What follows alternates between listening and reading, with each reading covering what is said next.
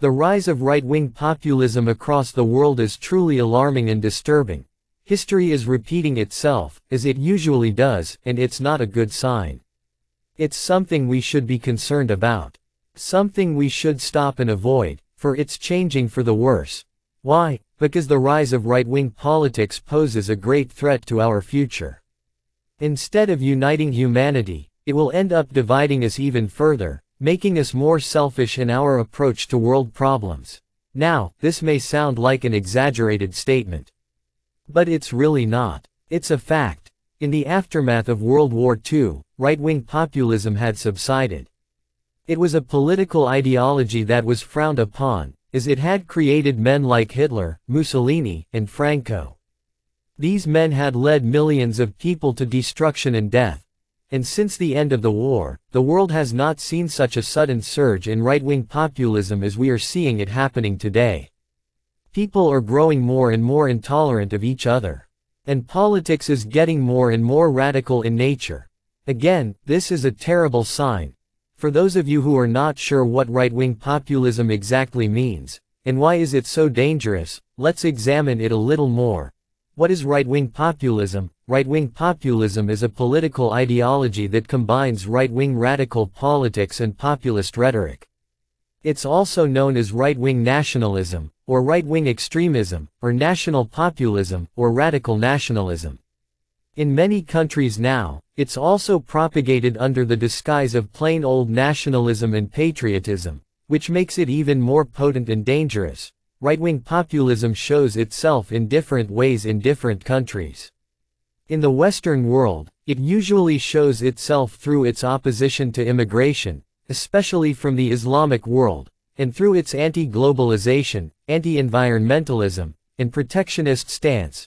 For example, in Europe, it reveals itself to be against the European Union, thereby advocating Euroscepticism, and it finds itself promoting welfare chauvinism, Whereas in the USA, it reveals itself through slogans like, America First, or, Make America Great Again, even though there seems to be nothing wrong or offensive about these slogans.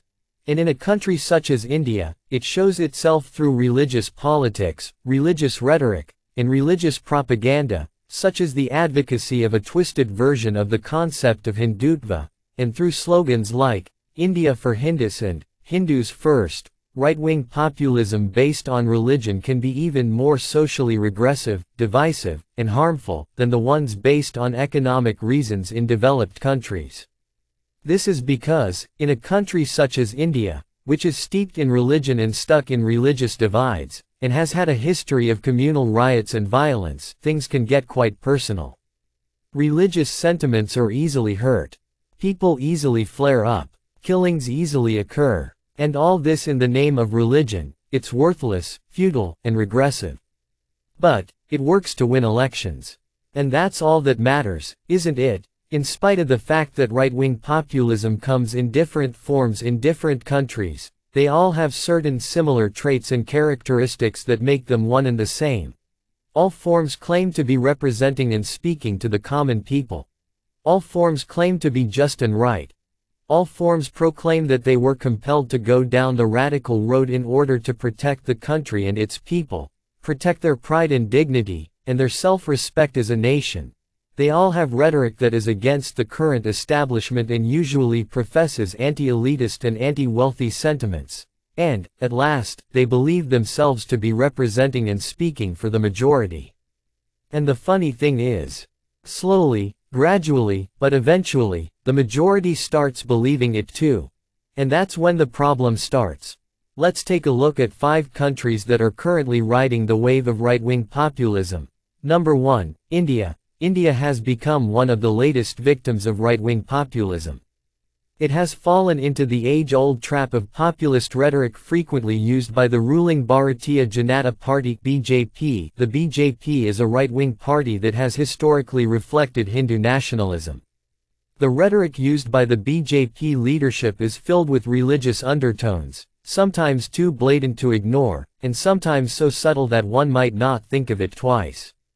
And it's all aimed toward one particular goal, that of exploiting religious sentiments, the BJP, led by India's current Prime Minister, Narendra Modi, came into power in 2014 with the promise of a new India. And since then, it has comfortably consolidated its power and influence as the ruling government in the absence of any effective opposition. In 2019, the BJP was voted into power again. And once again, they achieved this feat mainly with help of their target audience, the Hindu majority. The BJP's ideology is simple and straightforward. It promotes and follows the ideology of Hindutva, Hindu nationalism. The word, Hindutva, was popularized by V. D. Savarkar, who intended to disconnect it from any religious connotations that had become attached to it. Hindutva roughly means, Hindunesses. A concept of Indian cultural, national, and religious identity. A concept that sees Indian culture through the lens of Hindu values. But ironically, the BJP has done the exact opposite in order to come into power and continues to do the same in order to remain in power. It blatantly uses the very term to advocate one major religion, Hinduism. And its followers use phrases like, Hindu Rashtra, Nation for Hindus, or, India for Hindus. The BJP's ideology is more aligned with social conservatism, and its foreign policy is based on nationalist principles. Number 2, Germany. In 2017, for the first time since its inception, the far-right Alternative for Germany AFD entered the federal parliament with 12.6% of the votes, thereby becoming Germany's largest opposition party to the Angela Merkel-led Christian Democratic Union CDU. The AFD's popularity has soared to such an extent that it now has representatives in every state parliament. The AFD is known for its stance against the European Union and immigration, staunchly advocating the implementation of stricter anti-immigration policies. When Germany allowed over a million immigrants, who were all mostly undocumented and from the Islamic world, to enter its borders, the AFD experienced a drastic surge in popularity. The AFD openly voices its anti-Islam sentiments, which seem to resonate with its supporters. The right-wing party is strongest in East Germany, where its supporters frequently hold anti-Islamization rallies and shout slogans like, We are the people, which is a slogan of the anti-communist protests of 1989. The rhetoric used by the AFD is also populist and nationalistic in nature. And if things continue as they are, it won't be too long until the AFD's influence spreads across the whole of Germany. Number 3, Brazil. Jair Bolsonaro, currently serving as the 38th president of Brazil, is a Brazilian politician and retired military officer. He served in Brazil's Chamber of Deputies from 1991 to 2018, representing the state of Rio de Janeiro. In 2018, Bolsonaro was elected as a member of the conservative Social Liberal Party before cutting ties with them and becoming independent. He has been in office since the 1st of January 2019. Bolsonaro is considered a controversial politician. His views and comments are far-right and populist in nature and have polarized the Brazilian public, drawing both criticism and praise. He's vocal about his stance against abortion, homosexuality, same-sex marriage, and secularism, and has a history of making misogynistic statements. He's a strong supporter of national conservatism, and he advocates economically liberal and pro-market policies. He has previously stated that he would open up the Amazon to extractive industries such as mining companies, regardless of the impact it would have on the indigenous people and on the environment, and Bolsonaro has followed up on his statements. He has already ended protections for indigenous groups in the Amazon and has accelerated its destruction through deforestation. On previous occasions, he has also threatened to pull out of the Paris Climate Agreement. Number 4, Italy. The most prominent right-wing populist party in Italy right now is Lega League, led by the Italian politician, Matteo Salvini.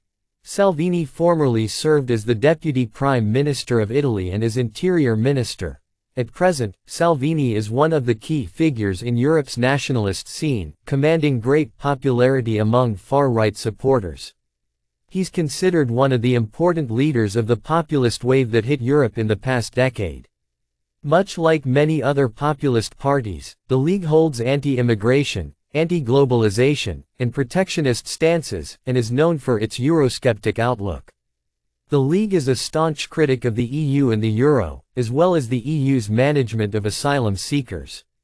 The League's power base has primarily been in the north, where it has its staunchest supporters. But under Salvini's leadership, the League has lately extended its reach to the rest of Italy, enjoying its highest popularity yet. The party's popularity coincided with the influx of immigrants from North Africa in 2016. In the 2018 general election, the League was the third largest party. And by the time the 2019 European Parliament election came around, it became the largest party, clearly indicating its sudden surge in popularity. If the same trend continues, the League may even become the most powerful party in Italy.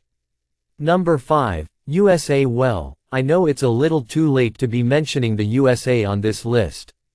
After all, Trump is no longer its president. However, it's important that we look into it nonetheless. The election of Donald Trump as the 45th president of the USA sparked outrage across the world. Donald Trump epitomized the image of a far-right populist leader. He claimed to be speaking on behalf of the majority, he wasn't exaggerating. His election to the presidency proved that claim of his. He promised the Americans that he would make America great again, that he would protect the interests of America and its citizens, and that whatever he did, America's interest would be first on his agenda, and the people believed him. Not all, but enough of them to get him elected. Trump's rhetoric was that of a quintessential populist leader. He frequently made controversial statements that divided the American people, and he too has had a history of uttering racist, misogynistic, anti-environmental, and anti-immigration statements. His foreign policies were nationalist in principle, and he was vocal about his opposition to immigration, especially from underdeveloped and developing countries. He also famously pulled out of the Paris Climate Agreement. A lot of things Trump said and did were highly questionable. And more importantly, towards the end of his presidency, his words were said to have incited the riot at Capitol Hill, which was the first time such a grave illegal act had ever taken place in the heart of American democracy. Fortunately, the citizens of America were smart enough to get rid of him before more damage was done. They have saved themselves and their country from ruin, and we can only hope that other countries follow America's example, America succumbing to the wave of right-wing populism should serve as an important lesson to all the other nations. For if it can happen in America, it can happen anywhere. Unfortunately, the actual list of countries experiencing this wave is not so short. Right-wing populism and radical politics seem to be spreading like wildfire across the world, especially in Europe. Other countries in Europe such as Spain, France, Austria, Poland, Hungary, Sweden, Finland, Estonia, and more, are also riding the same wave of right-wing populism. What's the reason for this dramatic rise? Are people just too reluctant to see its potential and inherent dangers? Or is it that people are fed up with secular, liberal values, seeing no real value in them? Rest assured, the years to come will provide us with an answer.